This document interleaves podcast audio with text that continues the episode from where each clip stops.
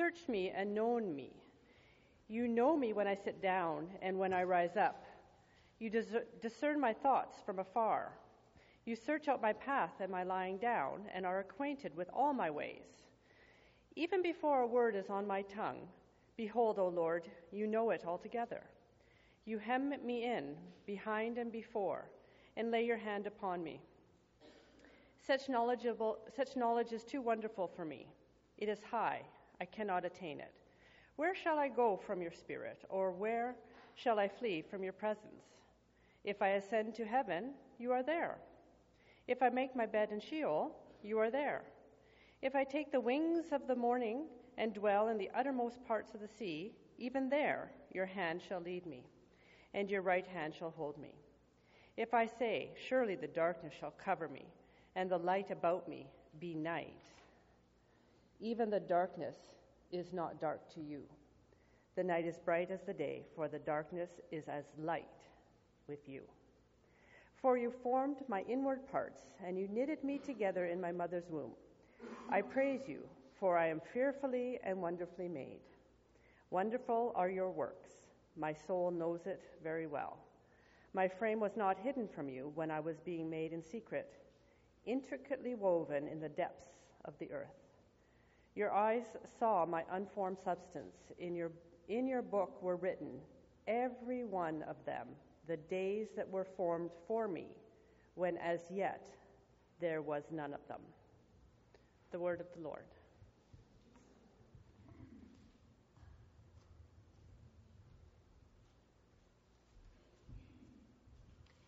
Just before I ask Bob to come up, I'm just going to quickly ask Daniel Berge to come up. Where's Daniel? There he is. Somebody whispered in my ear that Daniel is leaving tomorrow to go back to Nepal, which is it's amazing. We've been praying for Daniel for weeks yeah. because he was not well. He's obviously well enough to travel. So tell us just for a quick second, I'll pray for you what you're doing. Well, thank you first of all for praying for me. Yes, I've been unwell uh, for a number of weeks with a nasty infection that I picked up uh, in Nepal. I'm good. Um, no, we did a little test hike yesterday. We, as a family, we hiked the Chief, and it wasn't quite the usual ease for me, but but I'm getting there. So thank you so much for praying. I'm leaving tomorrow. Um, I will be uh, the first week in India in in um, the high altitude uh, of of Ladakh, where we have our home, uh, coming alongside our staff uh, there in the home for the abandoned kids, for the slave kids, uh, making some important leadership decisions. I appreciate your prayer for that as we as we uh, plan out the school year um, and and some difficulties we have with local schools. After a week, I will make the the journey from Ladakh via Delhi. That's kind of interesting. In Ladakh, it's still um, minus degrees, sub-zero at this point of the year, while in Delhi it hit 47 yesterday. It's kind of interesting. Uh, so I make my trip from Ladakh via Delhi uh, to Kathmandu in Nepal and on to Pokhara, where we have um, so much of our ongoing work with Street Kids, our social enterprise in recycling, where we continue to provide training to former Street Kids. I have lots and lots of work there. Um, a very important part of the work will be helping our Nepalese leaders to make important decisions. Um, something that's maybe a little different in the Nepalese mind is that you're easily satisfied with what you've already achieved. So programs are good enough. They're never good enough for me.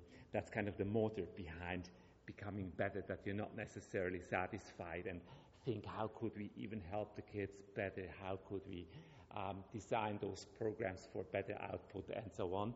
Um, after that, I'll, I will be traveling to our project in the earthquake zone uh, where we head to the next phase, namely building the regional school uh, for 100 kids and the whole design questions that come with that and coming alongside the leadership there. So, in a nutshell, that's going to be my next six weeks. Six weeks will be Yep. Okay. Let's just pray for Daniel for a minute. Oh, my wife shakes her head. It's seven. seven. Okay. Uh, Lord, to say that we are grateful for uh, Daniel being a part of our congregation is a, is a great understatement. We are blessed so much to have him and his family as a part of us. And as he heads off again to Nepal, we're first of all thankful that you have healed him. Uh, we're now praying for his safety and his effectiveness, the power of your Spirit through him as he ministers over, the, over there for another seven weeks. Uh, we thank you, Father, for the drive that you give him, the way that your Spirit uh, fuels him, and it just radiates out of him. And Lord, you have used his life to bless us and to bless many people in other parts of the world. So we pray for him again that you would empower him and keep him safe and look after his family while they're here and missing him again for this period of time. Help us as a congregation to remember to care for them uh, while he's gone. We pray these things in Christ's name. Amen. Okay, Bob, come on up. Bob Trainer and I have known each other for a long time. Um, I think I was about 10 years old when I first saw him. He was comparatively to me at the time particularly large and powerful, and he still is. Uh, but he was walking across the school grounds holding the hand of one of the teachers, which I thought was kind of weird. I didn't know who this guy was, but I knew who the teacher was. And the teacher is with us today, too, and that's Bev, of course. Uh, so, Bob and I have had the privilege of doing a lot of really great things and crazy things over the years. He was my youth leader and led me and others into places we would never have gone without it. So, it's been a great spiritual journey. Uh, it's nice that at this point of our lives we get to do some things together, and uh, that it's not just him uh, ministering to me, that sometimes I get to do minister to him. So, uh, Bob, we are privileged to have you. So, Thank it's all you. yours, and, and, we've run late, so you take as much time as you need. Okay. Okay. I won't take as much time as I need because I need to have go for lunch at one o'clock. So you'll know that we'll end by then. and enough time to get there. So, uh, thank you for allowing me to speak to you today. Um, James and I, I was thinking about this yesterday. uh, we used, we did a bike trip up to the Vancouver Island, and uh, we made various stops along the way. And it seemed like every time that we had our campfire, we had our wrestle time, and uh, we would be wrestling. The guys would try to get me down and stuff like that. But James would always come along and he would knee me right here, trying to bring me down. And I, I used to have these great big huge bu- bruises on my leg because of him coming and he would, sometimes he would run at it and just put his knee right in my, my shin here. And, um, I remember the time that, uh, we were swimming in the Okanagan and, um, he decided he was going to do a handstand off the, the dock and uh, he got up there nicely. He looked really good. He was in great form. But then instead of going this way into the water, he went this way into the into the dock, and uh, smashed his head, smashed his arm, and and then uh, we went on a nice hike for uh, the next week. My topic this morning is put your hand in the hand, and it's the hand that we want to put our hand in. I was um, working with some delinquent kids, pre-delinquent children at the time, and uh, I, I, I, always tried to do something. One of the things, if kids get into trouble, uh, it's because they like the adrenaline rush that is there. And so, um, if I was going to work effectively with kids, I needed to uh, take them to places and do things with them that would equal the adrenaline rush that they got by doing B&Es or drugs or whatever else that they got into. And so this one time I thought it would be really neat uh, because I used to do it in, in college. We used to, in Boise, where I went to university, um, in the spring, like now, we would be going down uh, the, the Boise River on inner tubes. And uh, we just would lazy around and go down. And so I thought, ah, there's a nice river between uh, Penticton and Oliver. And it would be really nice to take the boys on a nice leisurely inner tube ride. And so I went around and I looked for inner tubes. And I found this one inner tube. I got a bunch of little ones for one manners, and, but I got this one we called Big Bertha. And Big Bertha was about this tall, was about this wide, and, uh, and uh, I don't know how wide it was, but I was going to ride Big Bertha with one of my uh, work boys that I was working with. And we were going down the river, and it was, ex- ex- it was really interesting because as you went down the river, they had these flood, flood dams. And the flood dams were about six feet over the, the water. So when you would go down the river, you would have to go over the dam, and you would have to fall six feet into the, the raging water that was going on below. And so because I was the leader, I decided to go first. So we jumped on Big Bertha. We had our canoe, our paddles, and away we went. And we went, and the dam was coming, and I could see the the water cresting and falling over there. And and I said to the little boy that I was with, I said, "Hold on, because here we go." But we didn't put anything on the tube to hold on to, except for our oars. So we held on tight to our oars, and as we could see, I could see the the tube going over and over the crest of the water, and then it fell down and it started to go. And Bertha decided that she needed to do a flip as we were going over the water. So I, we went into the water, and I found myself churning in the water. And I didn't know where I was. I didn't. I couldn't find my equilibrium. I couldn't find which way was up. I could see the bubbles all the way around me. I could see um, the the raging of the water. I could see the current going by me but I didn't know where the bottom was and I didn't know where the top was. And because when I fell, I didn't take a lot of air in, my lungs were starting to feel tight. And um, I couldn't see the boy. I couldn't see very much around me because of the, the water churning and uh, the bubbles and stuff like that. And all of a sudden, I, I knew I had to get out of there because I could hardly hold my breath any longer. And I, I thought I kicked, I kicked, I know I kicked, but I don't know if I hit the bottom. I don't know what I hit, but I put my hand up like this and I took this hand over here and I found the boy and I grabbed his hand and I kicked up. And as I went to the surface, the, the team that was with us, they were over the edge reaching down to grab us up.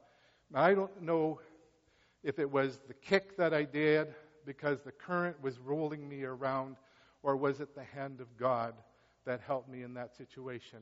And for my sake and my, my uh, peace of mind, I think that God's hand was there. It was a time that I knew God's hand and a time that I knew that He, he cared about me in the situation. And when I was praying about what I should talk about today, um, I really felt a burden in my heart to talk about the hand, the hand of God. And as I looked through Scripture, and I realized a number of times the word hand is used in Scripture. There's over 1,600 times in God's Word, from the beginning to the end, that the word hand or hands is used. And it could be the hand of God, um, the right hand of God, hands, and, and so on. And so it, it almost was like the scarlet thread through the Bible.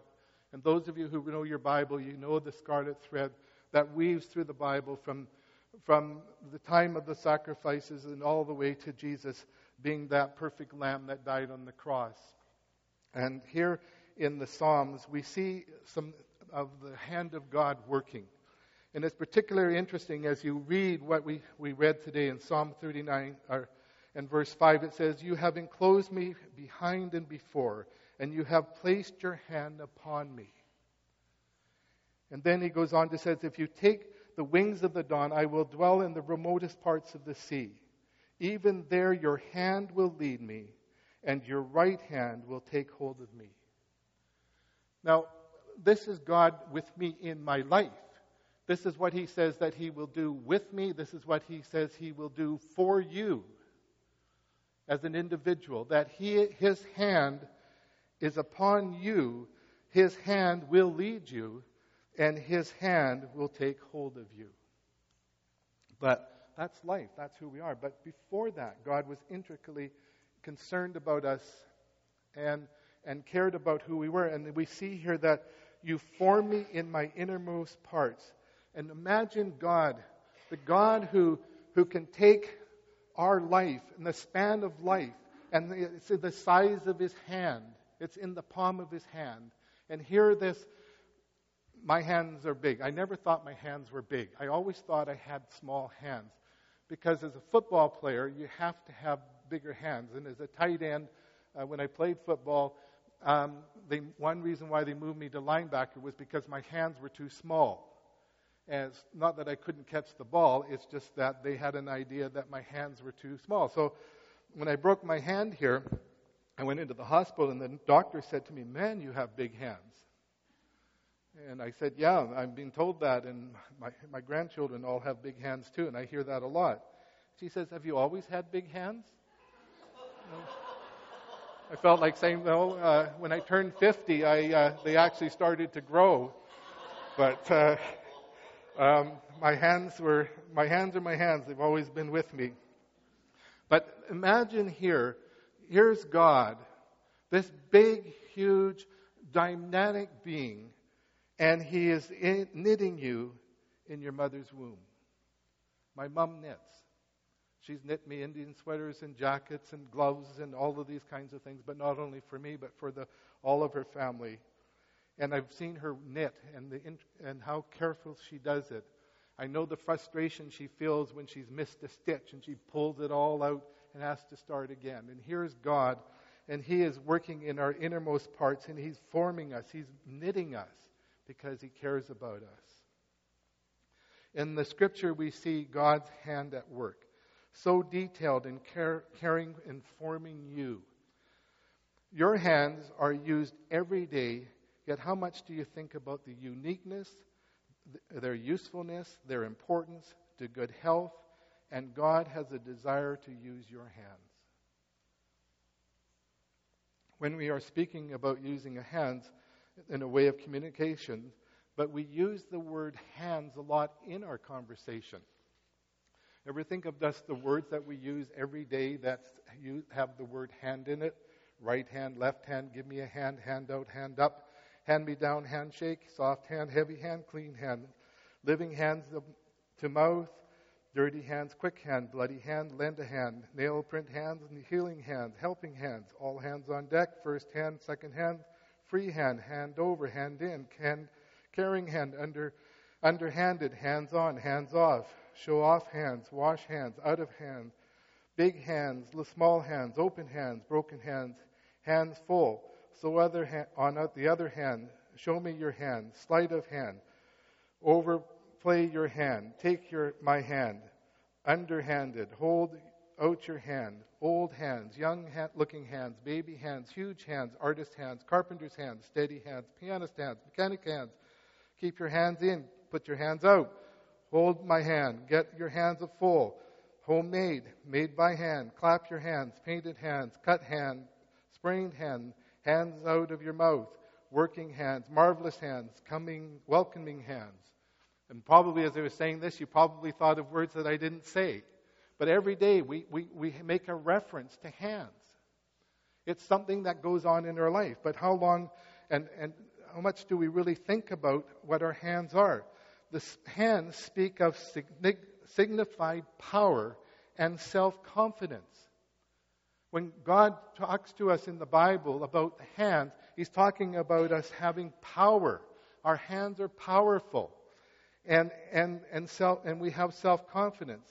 In Psalm 139, the psalmist points out three things about God's hands His hand is upon you, His hands will lead you, His right hand will take hold of you. Take a few minutes and just look at your hand for a second. And it doesn't matter which one it is that you look at, but look at the lines. Do you know that the, there's a uniqueness about your hands that nobody else, from the time of Adam until the last baby is born, has your fingerprints? In the scriptures, it tells us that God has sealed our hands. There's a special seal that we have.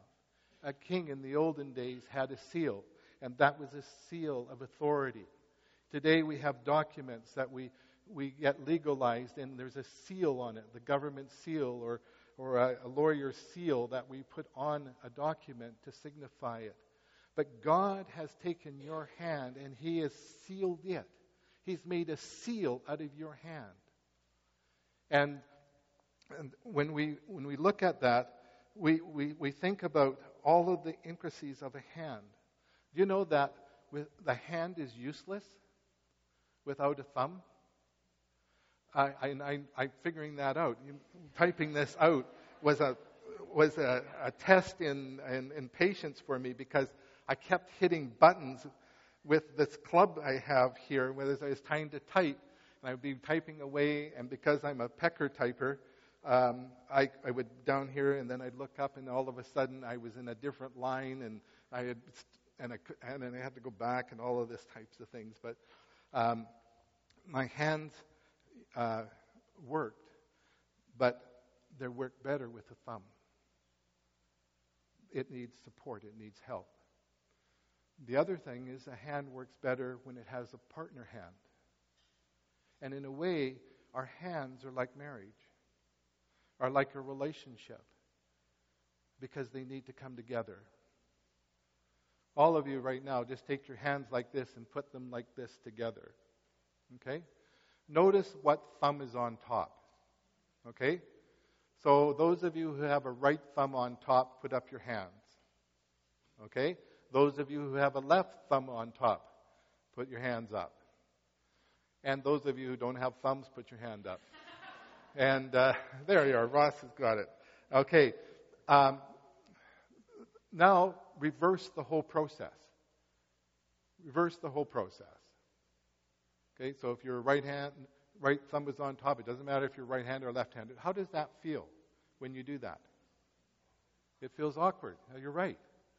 And, and it doesn't matter the group. About 50% were right on top, 50% were left on top. It wasn't because you're right handed or left handed, it's because, because of a habit that we create in our life. And God wants to work in our lives, and His hand is upon us. The scriptures that I'll be reading today will be from the Amplified Version.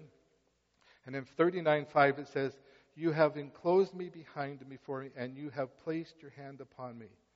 His hand upon me, upon you, frees you from sin. In the book of Genesis, that we see that God made man, created the world, made man, and Adam was given one command. Only one command. That's all he had. We have ten commands, like kind of like our ten fingers one command for each finger.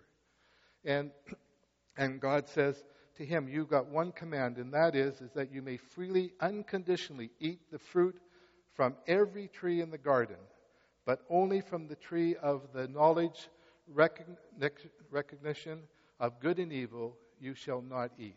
Otherwise, on the day that you eat from it, you shall most certainly die because of your disobedience. Most of you know what happens next. That uh, the woman Eve is approached by the serpent, and, and the serpent Satan said to the woman, Can it really be that God has said, You shall not eat from the tree of the garden?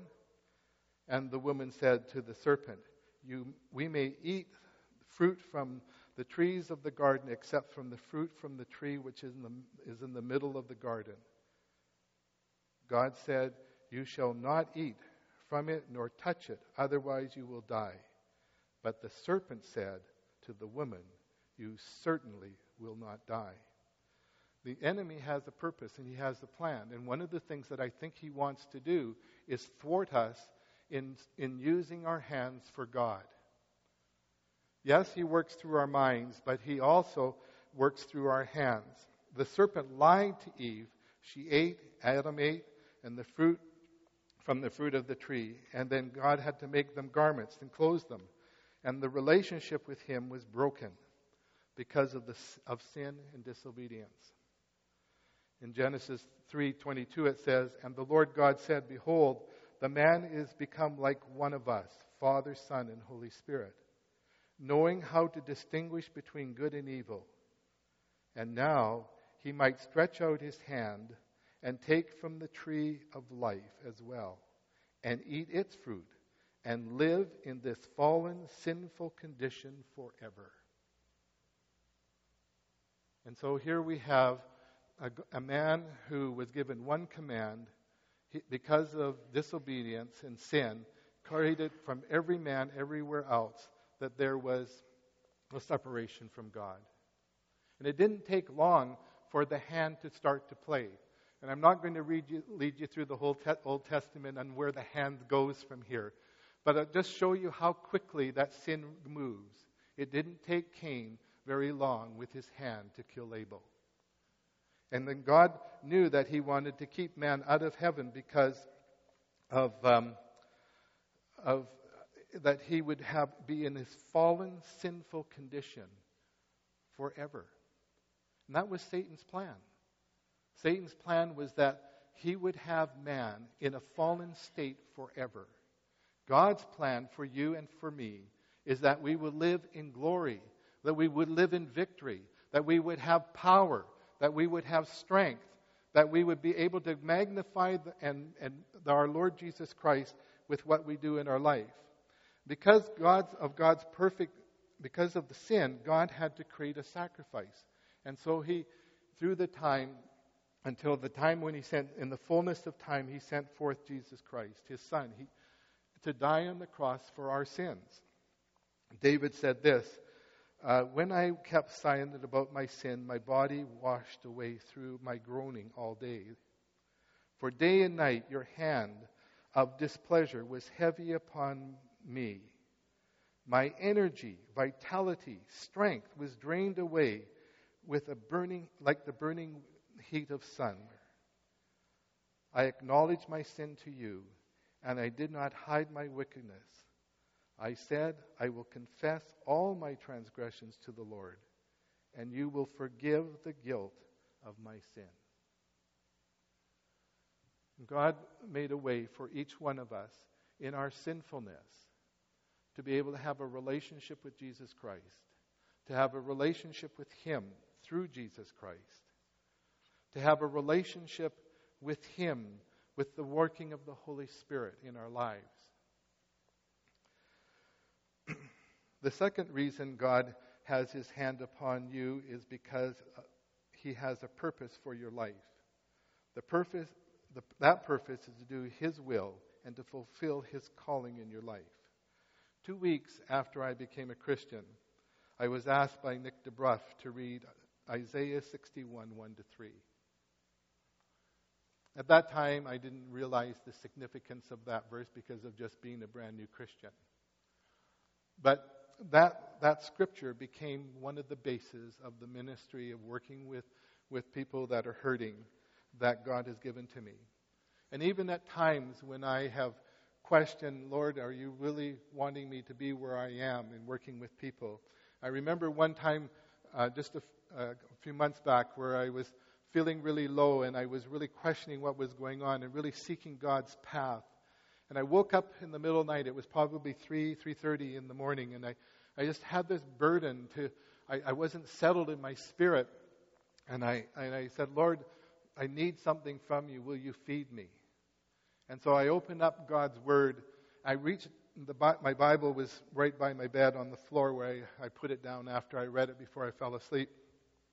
And, uh, and I picked it up. And as I picked it up, the, I, I didn't catch all of the, the, my Bible. It had opened up to a page.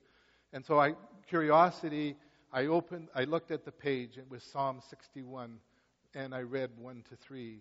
And God confirmed for me that, that his purpose and his plan for me was still in play. What is God's purpose for your life? What are you doing for him? Where's his life with you? Some Christians get saved, filled with the Holy Spirit, and they don't ever realize fully the reason God called them and don't exercise the gifts and the infilling of the Spirit.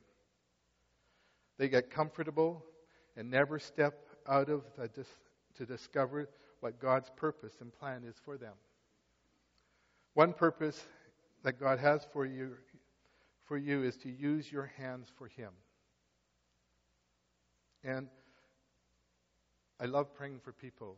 When I when I have clients that are hurting, uh, one of the things that I, I can do and I like doing if it's okay with my client, and that is, is to pray for them by laying hands on them there's a, there's a comfort that goes into a person when we lay hands on them and we pray for them.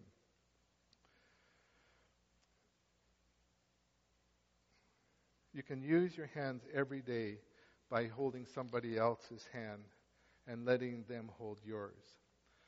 There's seven reasons you want to hold hands.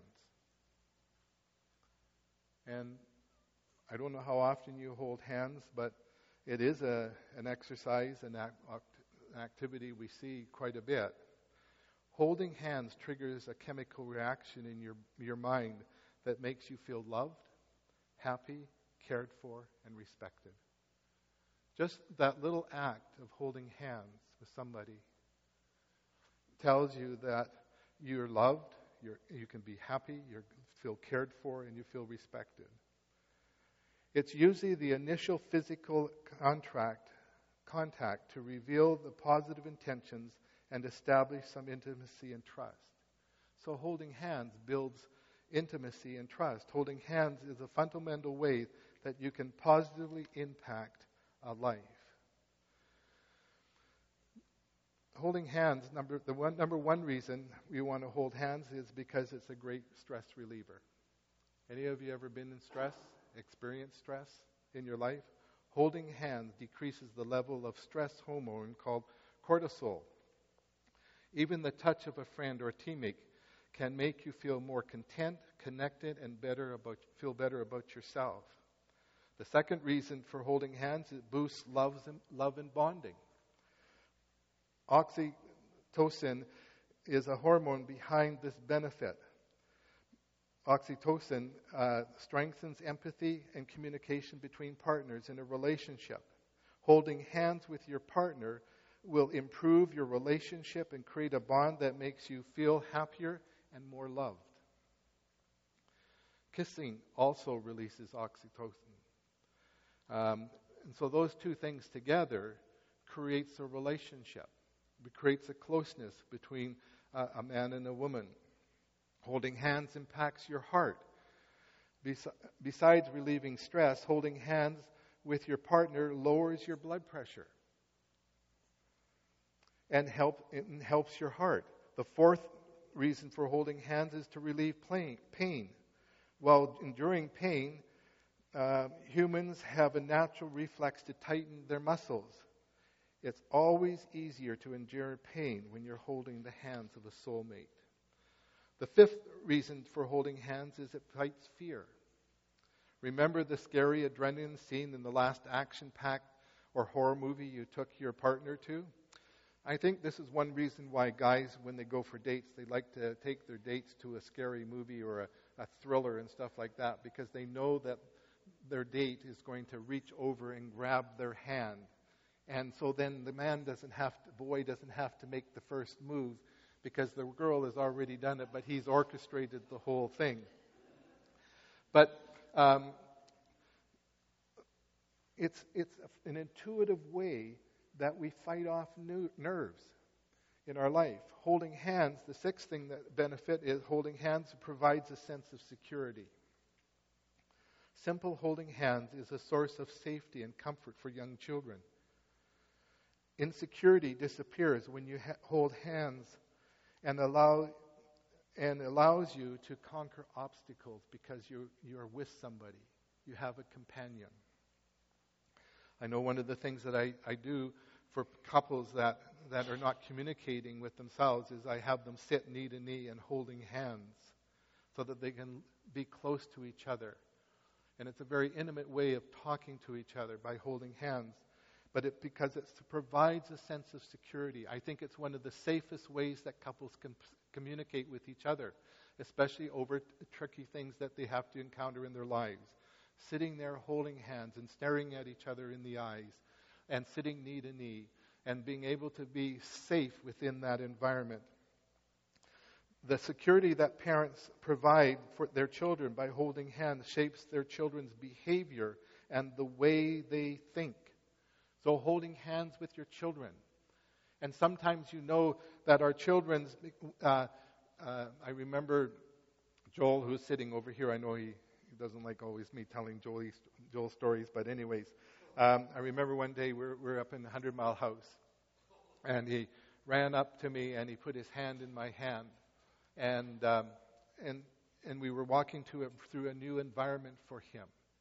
It wasn't a big store or anything like that, but but he ran up and he initiated holding hands because there was a sense of security that was there. And for our children, we create that. And also, from a parent's point of view, we feel safer when our children are within our grasp. And we're constantly aware. The seventh reason for holding hands is just plain comfortable. And everybody loves comfort. The sensation of holding hands often provides a comfy feeling while making you walk with a loved one. It bonds us, it provides lovely sensations, and gives us quality time with people we care about. The next insight that the psalmist tells us is in Psalm 139 that says, His hands will lead you. It's an act of surrender to let someone lead you. And that's probably one of the hardest things that it is for us as individuals, is to, is to, um, is to surrender. You've experienced what it's like to, let, to be led by someone, not really know, wanting to, really wanting to go. And maybe you've experienced the resistance when someone didn't want to be led. And, and it's hard sometimes. I, um, I, know that I don't always want to um, tip where we're going or what we're going to do or what's the end result. And, and I do that because I, I want to creep that expectation up. But I also do it because there's times in our life when God calls us and takes us somewhere where we don't know where we're going. We could be a pla- in a place in our life where, where we're just not sure where are we going next? What's happening next? What's on the horizon? We can make plans, we can decide what we're going to do or not to do. But the thing is is that there's a place where we need to just trust God. Trust the process. Trust what's going on. And if we always know what's going to happen, we, if we always know what the end is, it doesn't build the trust that we, can, we need to have and the dependency that we can have. And what are the reasons that people don't want to be led? It's the fear of failure, the fear of the unknown, a lack of trust, insecurity, the need to be in control, disobedience. Being asked to go somewhere or to do something and not knowing the reason or direction can be very intimidating and nerve wracking. I experienced that last year. Uh, I was challenged uh, to go into the mall and walk through the mall and find somebody to pray for. And so we went in the mall at um, Lougheed Mall, and uh, we, we prayed before. And Lord, you know what we're going to do today and you know somebody who needs to be prayed for today. So I was walking through the mall, and I, Lord, who is this person that you want me to pray for? Walked the lower part of the mall, and nothing, nothing. I even I walked by this little area, this little seated area, and I looked at the people, and I thought, oh, maybe there's somebody in here that needs to be prayed for. And I kept on moving. I didn't have any prompting by the Holy Spirit, no leading at all.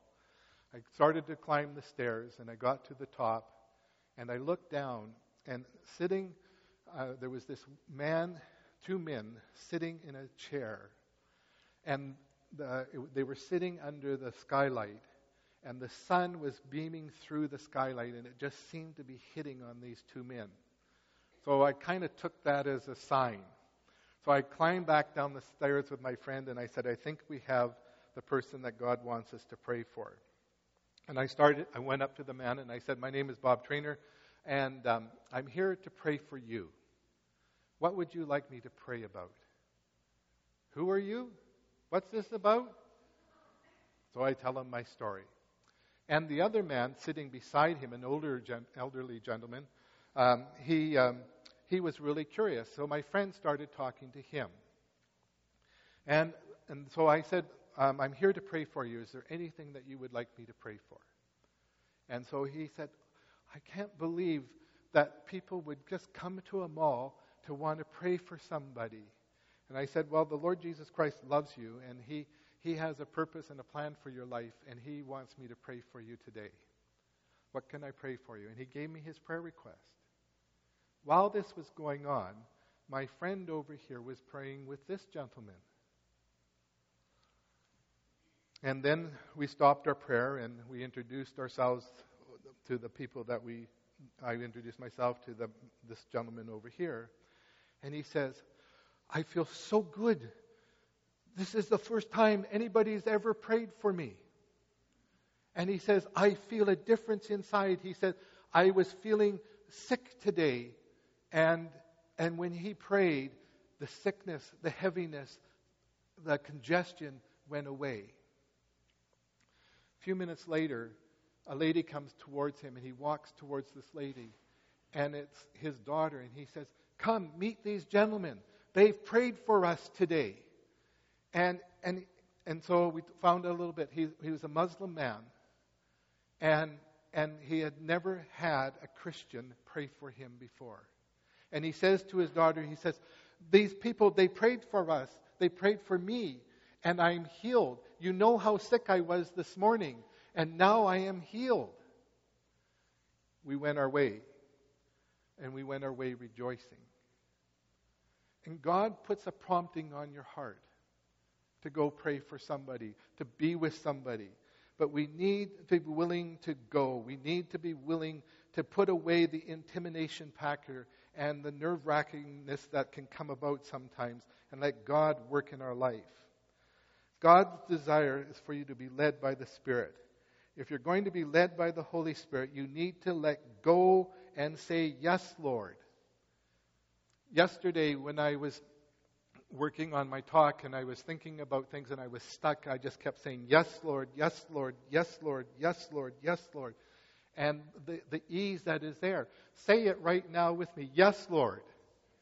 No, louder. Yes, Lord. Say it again. Yes, Lord. Yes, Lord. Yes, Lord. What do you need to say yes to in your life? What do you need to say yes to God for? What are you saying no to?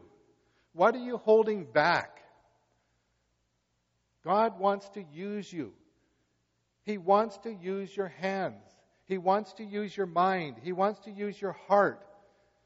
He wants to use you to show people that He is alive, that He cares about people.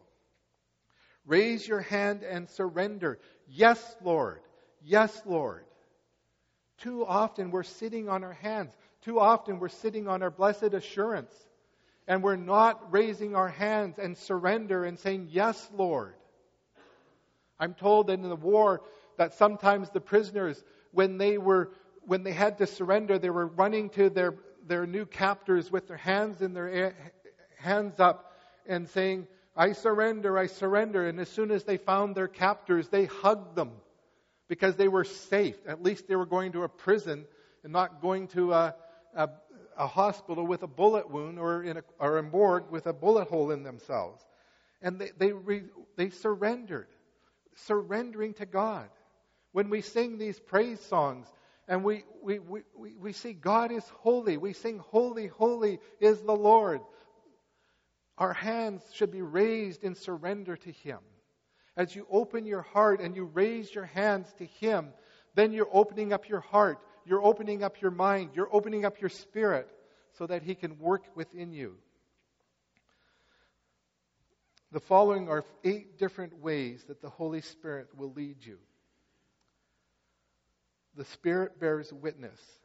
The Holy Spirit will tell you what to do. He bears witness. It's an inner knowing. You know what you know, you know what you know. And the Spirit uses the Word of God. The Spirit uses leadings. The Spirit puts a check in your spirit. The Spirit uses quick, a quickening. The Spirit uses vision. The Spirit uses dreams. The Spirit uses prophecies. When you really study each of the eight ways that the Holy Spirit will, will use to communicate to you, you will find every single one of these eight leadings is a supernatural type of communication. God wants to communicate to you. God wants to do supernatural things through you. God wants to use your hands and do supernatural things through them. Ask the Holy Spirit to be your personal guide and teacher. The third thing the psalmist says in Psalm 39 is his right hand will take hold of you. The right hand is the place of power, authority, and strength when we pray, it is important that you understand that it's God's power, it's God's authority, and His strength Therefore, your requests will be held firmly in his right hand. Everything that you pray about. I have prayer requests that I still do not have answered. When I had the school downstairs with the delinquent kids, and, and I, the government came to me and said, Bob, we'll give you $500,000 that you can work in your school and, and work the programs you were because of the effectiveness that we were having with the kids that God brought into our school that we started here at Sutherland. And, um, and I was praying about it. And I went, I was driving down the cut here, and um, there was a, it wasn't a voice, but it was a, it was um, an inner witness in my spirit. And what I want you to do now is listen to these eight things happening in, um, in the, the preceding part of our talk here. But it said, no, don't take the grant. And I, and I kind of wrestled with that because it's free money and there was no strings attached and blah, blah, blah. And the Holy Spirit seemed to quicken in my spirit again, no, do not take the money. So I went back to the government officials and I said, no, I'm not taking the money. Within a few months, the government pulled in all of the grants that they had given out. And at that time, there was a lot of Christian organizations that were dependent upon government grants to get their ministries going. And some of the ministries had to go down the tube or uh, cut their ministries out because they didn't have the money. They built the program on dependent on some money instead of being dependent on God. God is our source, not our jobs, not our government. God is our source. Do you know that if, if, if every church in, in North America was to take three families and take those three families and look after their welfare needs, people, three families that are on welfare today, if the churches, local church would take three families and look after that need, that we wouldn't have anybody on welfare? But the church, what are we doing? Where are we, where are we working? Where are we allowing the, God's hand to work in our life? What authority does He want to have? It's your strength and your ability that is, that is about your self confidence and arrogance that we don't see God's work. In Isaiah 10, it says, So when the Lord was completed, when the Lord had completed all his work of judgment on Mount Zion and on Jerusalem, he will say, I will punish the fruit, the thoughts, the declarations, and the actions of the arrogant heart of the king of Assyria, and the haughtiness of his pride. For the Assyrian king has said, I have done this by the power of my own hand and by my own wisdom. For I have understanding and skill. I have removed the boundaries of the people, and I have plundered their treasures. Like a bull, I have brought down those who sat on thrones. And there are sometimes we, we may not be doing all the things of the Assyrian king, but there are times when we are more concerned about our own abilities and our own wisdom and our own understanding and our own skills that we, we remove boundaries from people. Do you know that God has set a boundary around every single one of us? And yet, there are people in leadership who will remove boundaries, who will take um, that boundary that God has set up. There are, there are times when we are so used to doing things one way that we can't um, get um, our minds open to doing something different. That maybe God is going to do something different in our lives. Maybe there's a different way that He will do it. Maybe there's a different way of expression, a different way of making things happen. Jesus demonstrated the authority of his right hand of the Father. He, he had the authority over the sea, over the wind, over demons and sickness. In Mark chapter 1, he says, in verse 30, Simon, we see the story of Simon's uh, mother in law. She was lying sick with a fever, and Jesus, taking her hand, raised her up and the fever left her and she began to serve. When you people see the hand of God working, they begin to serve.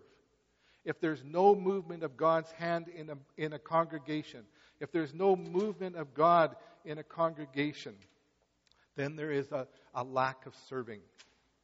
The more vibrancy that we see in a church and, and God's work, hand working, the more we want to serve Him.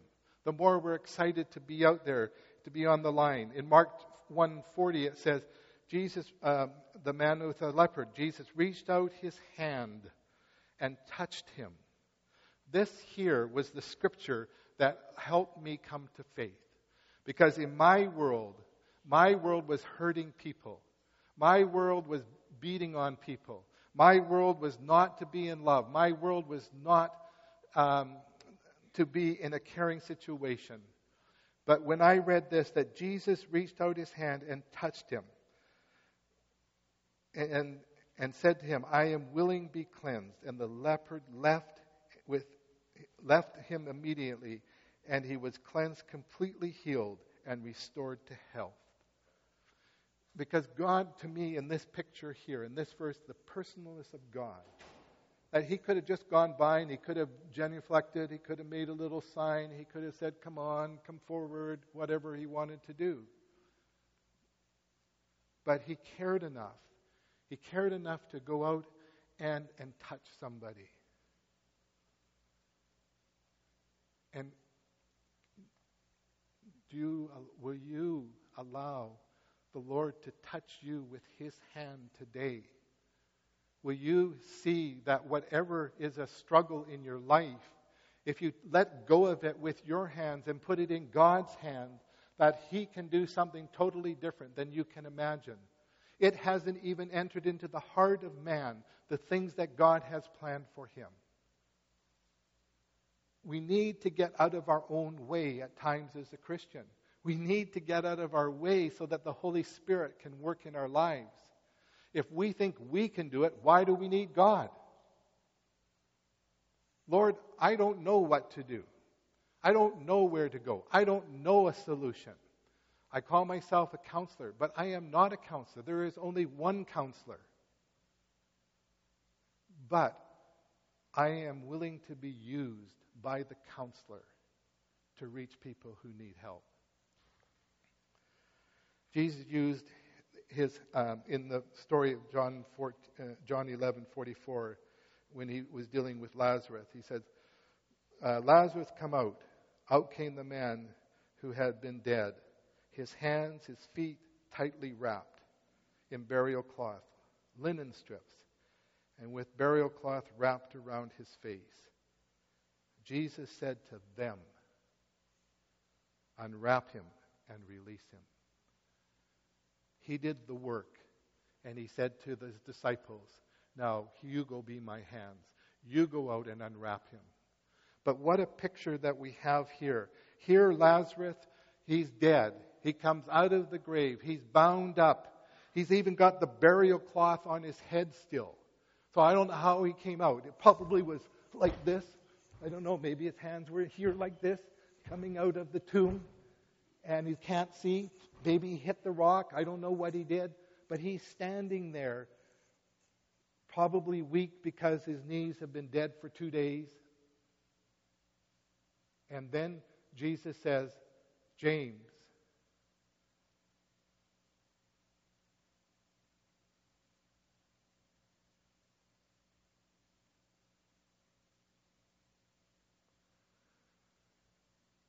John, you two come and unwrap his cloth, set him free.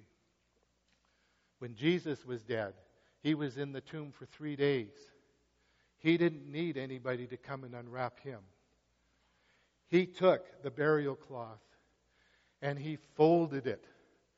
And we're told he folded it.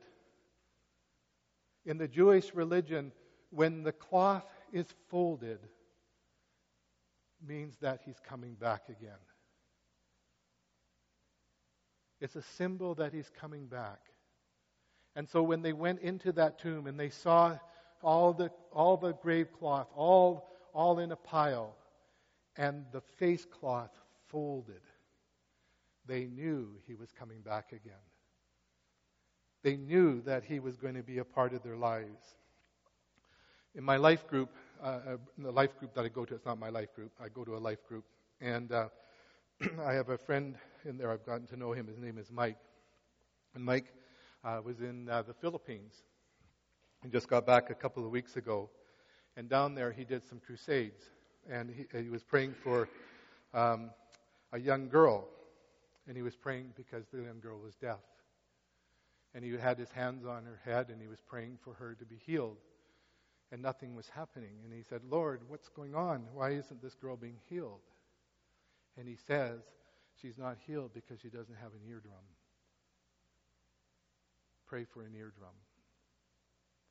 And he prayed for an eardrum. And the little girl started to hear. A little six year old girl who had never heard before heard from the first time because somebody was willing to be used and their hands to be used. To be in a place where the, you will be upheld by God's right hand, you need to submit to Him, listen to Him, and to be obedient to Him.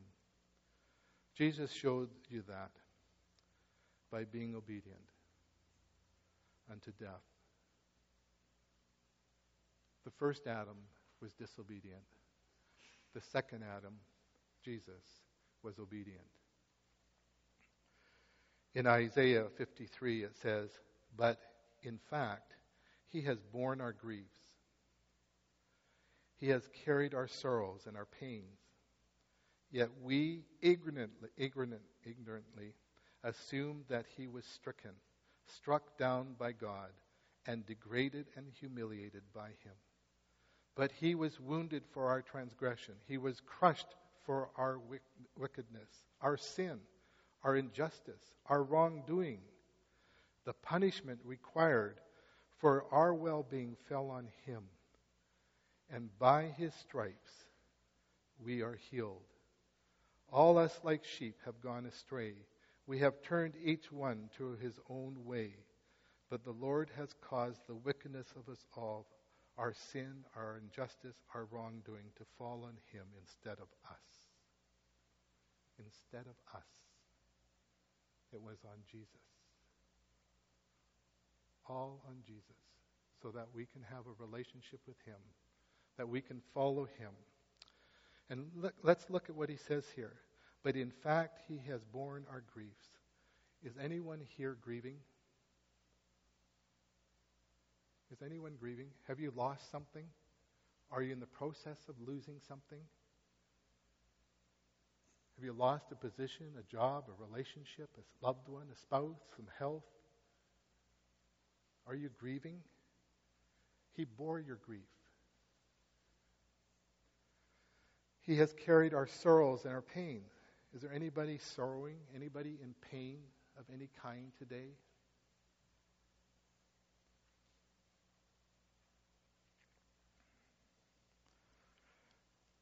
By his stripes, we are healed. Does anyone need healing today? It's with his stripes. Those 39 lashes on his back, with that whip, and those bones, and those rocks, and the glass that tore away his skin, was for your healing. Do you think that God, who who did not spare his son, but allowed his son to be whipped and beaten so that his, his very skin would be ripped apart from him. And that it's with his stripes we are healed. Where are we praying for healing for people? Where are we using our hands, laying our hands on people and praying for their healing? And then he says, is, but the Lord has caused the wickedness of us all, our sin, our injustice, our wrongdoing to fall on him instead of on him instead of us. Anyone needing forgiveness this morning? Or salvation? Or recommitment to living a full life, out life for Jesus? If you've never accepted Jesus Christ as your personal Savior and Lord, this morning, today, right now is your time. God's knocking on the door of your heart. Wanting to come in and have a relationship with you. And all you need to do is ask Him to come in, to forgive you of your sins, to come in to be the Savior and Lord of your life. And let Him do the work that He wants to do in your life. Have you committed something? Are you fighting with a, a sin or a, a wrongdoing that you've done and you don't feel that God has forgiven you? Well, He has forgiven you. It's the enemy who doesn't want you to believe that you are set free that there is nothing, nothing that will ever separate you from the love of Christ. One day, you will stand before the Lord. And if you have accepted Jesus as your Savior and Lord, fulfilled the purpose and plan He has set before you, ministered where He has led you, and you've known what it's like to be in the palm of his right hand, you will stand before him and receive the crown of righteousness from Jesus, the King of Kings and Lord of Lords. The thing that you will notice as he places that crown on your head is the two nail print hands that paid for your right to be in heaven. And what will it be like for us going through all that we've done, all we've experienced, and knowing that we could do more for Jesus? And here, the King of Kings and the Lord of Lords taking this crown as you kneel before Him, those, those nail print scars still in His hand as He places that crown on your head and he say, and the voice saying, "Enter, thou good and faithful servant." There's an old hymn that says this: "By and by, when he holds out our, his hands, marvelous hands, welcoming hands. By and by, when he holds out his hands, I wish I had given him more, more, so much more, more of my heart." than I ever gave before. By and by, when I look on his hands, I wish I had given him more. This morning, I don't know where you're at.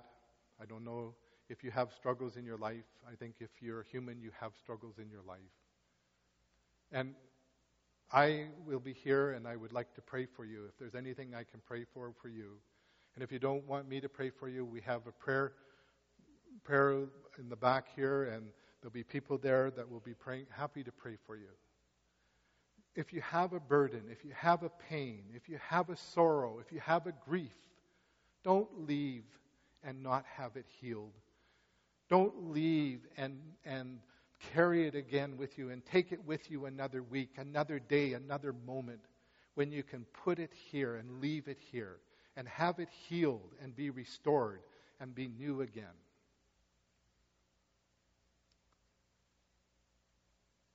Give him all.